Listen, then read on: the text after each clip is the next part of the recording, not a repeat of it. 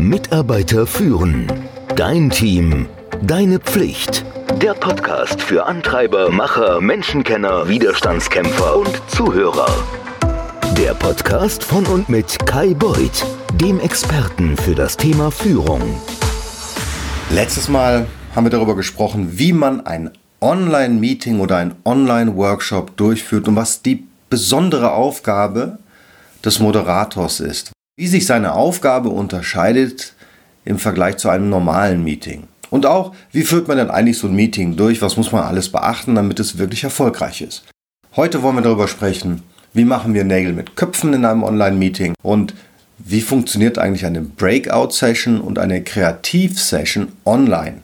Das geht nämlich.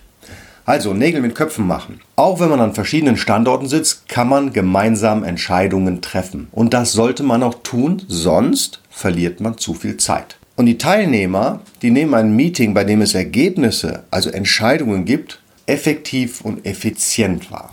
Wie kriegt man das jetzt hin? Also ich mache es immer so. Der Moderator also, der läutet den Entscheidungsprozess ein. Mir fällt da kein besseres Wort ein, ja? Ich sage mal ganz bewusst, wir haben jetzt die Themen diskutiert und nun treffen wir eine Entscheidung. Das ist der Wink mit dem Zaunpfahl, damit auch der Letzte versteht, dass die Zeit der Diskussion vorbei ist und jetzt wird eine Entscheidung gefällt. Es steigert auch die Aufmerksamkeit. Vergiss nicht, im Regelfall sehen die dich ja nicht. Was du nicht tun solltest, das solltest du im Übrigen an einem normalen Meeting auch nicht tun, einfach mal so in die Runde fragen. Was denkt ihr, wie soll die Entscheidung lauten? Du musst das orchestrieren, wie so ein Dirigent. Und dann holst du die einzelnen Ergebnisse ein auf einer Strichliste und dann hast du ein Ergebnis. So, wie geht das jetzt ganz genau? Also, wir haben nun jetzt das Thema diskutiert und jetzt treffen wir eine Entscheidung. Jetzt frage ich Reihe um. Jörg, wollen wir den Relaunch des Portals vornehmen? Ja oder nein? Jörg antwortet. Ich mache einen Strich. Miriam, wollen wir einen Relaunch des Portals vornehmen? Ja oder nein? Miriam antwortet und so weiter. Das ist natürlich zeitaufwendig, hat aber den Vorteil, dass sich jeder persönlich involviert fühlt. Du kannst auch einen anderen Weg gehen. Du kannst ein Online-Tool nutzen, zum Beispiel mentimeter.com. Das hat den Vorteil, dass es zügig geht und alle, ähnlich einer Bundestagswahl, das kennst du vielleicht immer um 18 Uhr, wenn dann die Wahlergebnisse langsam bekannt gegeben werden, dass du den Verlauf und das Ergebnis der Wahl live am Bildschirm erleben kannst. Das ist der Vorteil von diesen Online-Tools. Ich nutze da meistens mentimeter.com. Das zu den Entscheidungen. So, da haben wir noch Breakout- und Kreativ-Sessions Online-Durchführung. Also eine Breakout-Session ist eine relativ kurze Sitzung, in der eine kleine Gruppe von Teilnehmern aus einem aus einer größeren Konferenz oder aus einer größeren Gruppe, größerem Team-Meeting, vielleicht ein Bereichsmeeting, bestimmte Themen oder Aspekte des großen Themas dieser Gesamtveranstaltung diskutiert. Das nennt man eine Breakout-Session. Ja? Also man teilt sich auf in kleinere Gruppen, bearbeitet Themen, kommt wieder zusammen und dann präsentiert man die Ergebnisse. Normalerweise schickt man die Leute ja in andere Räume, das hast du sicherlich schon äh, gesehen, oder wenn es ein riesengroßer Raum ist, vier Gruppen jeder in einer Ecke. Das ist ja jetzt ein bisschen problematisch. Wie kann man sowas nun online machen? Denn du hast ja nicht, du kannst ja die Leute nicht in vier oder fünf Räumen poolen. Also, erstmal, du musst dich verdammt gut vorbereiten und ein bisschen mehr vielleicht sogar noch als bei einem Offline-Meeting, denn du musst auf die Technik achten. Du musst auch den Inhalt sehr genau und präzise vorbereiten, denn sonst kriegst du einen Affenzirkus. Machen wir mal das Beispiel, du nutzt Skype. Du brauchst damit verschiedene Skype-Konferenzen. Die müssen vorher alle schon im Kalender eingetragen sein. Die Mitarbeiter, die in einer Breakout-Session gepoolt werden, sollen nur noch auf einen Link mit der korrespondierenden Skype-Konferenz klicken müssen. Ja? Das heißt, wenn du, wenn du drei Gruppen machen möchtest, außerhalb einer Skype-Konferenz, dann brauchst du vier Konferenzen, vier Konferenzräume, die du anlegen musst, und zwar vorher. Die Hauptkonferenz, wo alle drin sind, und dann natürlich drei einzelnen Konferenzen. Also als erstes machst du dir einen Schlachtplan, welche Personen gemeinsam eine Gruppenarbeit machen sollen. Diese Einteilung, die machst du schon bevor das Meeting stattfindet, bevor der Workshop stattfindet. Das machst du nicht ad hoc und das kannst du auch nicht ad hoc im Meeting entscheiden. Völliges Chaos entsteht dann. Denn Die Breakout-Session hat ja diese Besonderheit, dass du Leute nicht einfach 1, 2, 3, 4 durchzählen und dann geht ihr bitte in den Eventraum hinten rechts machen kannst, sondern du musst ja diese Räume vorher schon festlegen. Diese Leute müssen schon eingeladen sein. Ehrlicherweise sollten die schon den Link haben.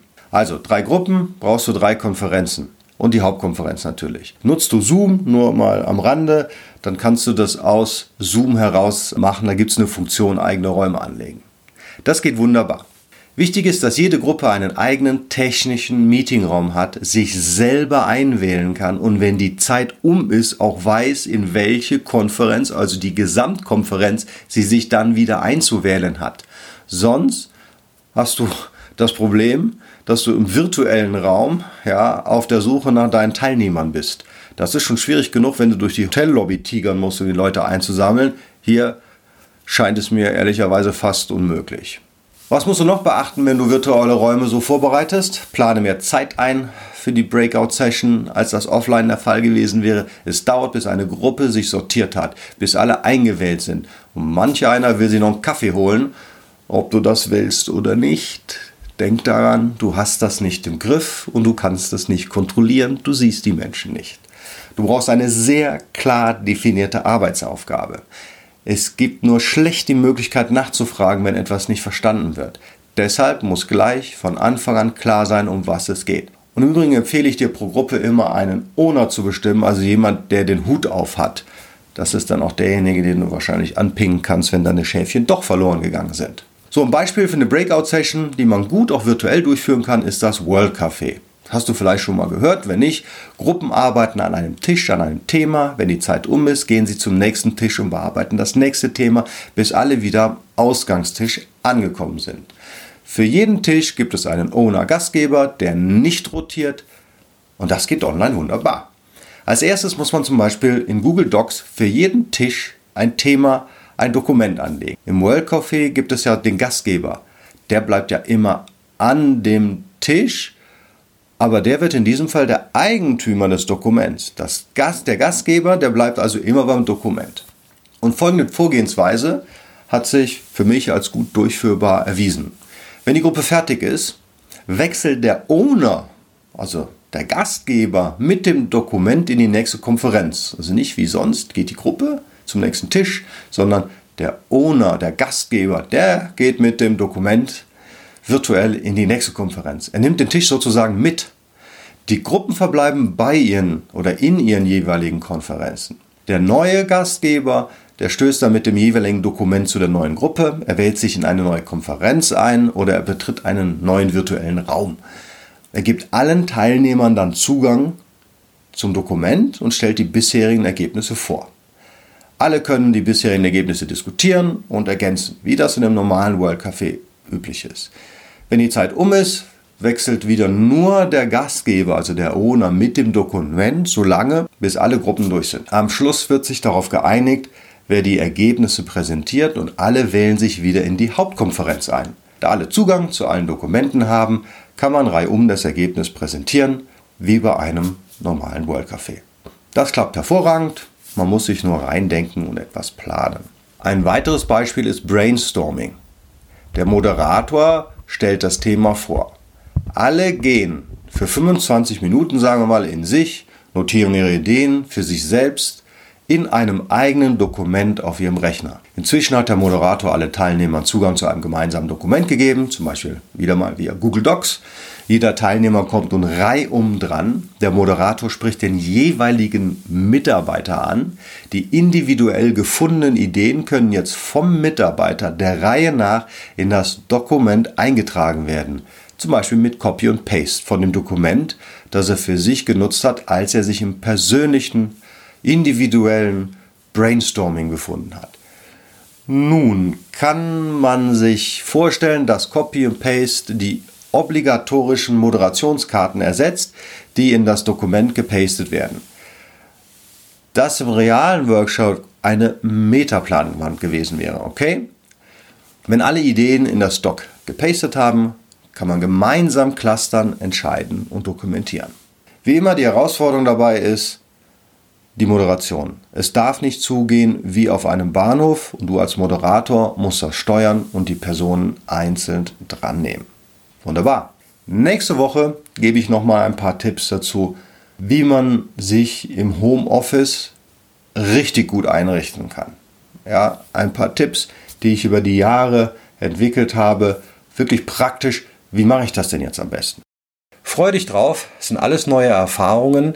Wenn diese Zeit des allgemeinen Homeoffices vorbei ist, dann wirst du gestärkter, du und dein Team, ihr werdet gestärkter herausgehen. Wenn dir das hier gefallen hat, dann schau doch mal auf meine Website www.mitarbeiterführen.com, Mitarbeiter führen mit UE nach.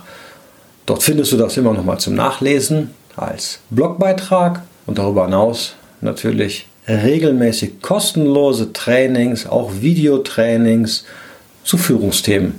Das könnte vielleicht ganz spannend sein für dich, oder? Danke. Mitarbeiter führen. Dein Team. Deine Pflicht. Der Podcast für Antreiber, Macher, Menschenkenner, Widerstandskämpfer und Zuhörer.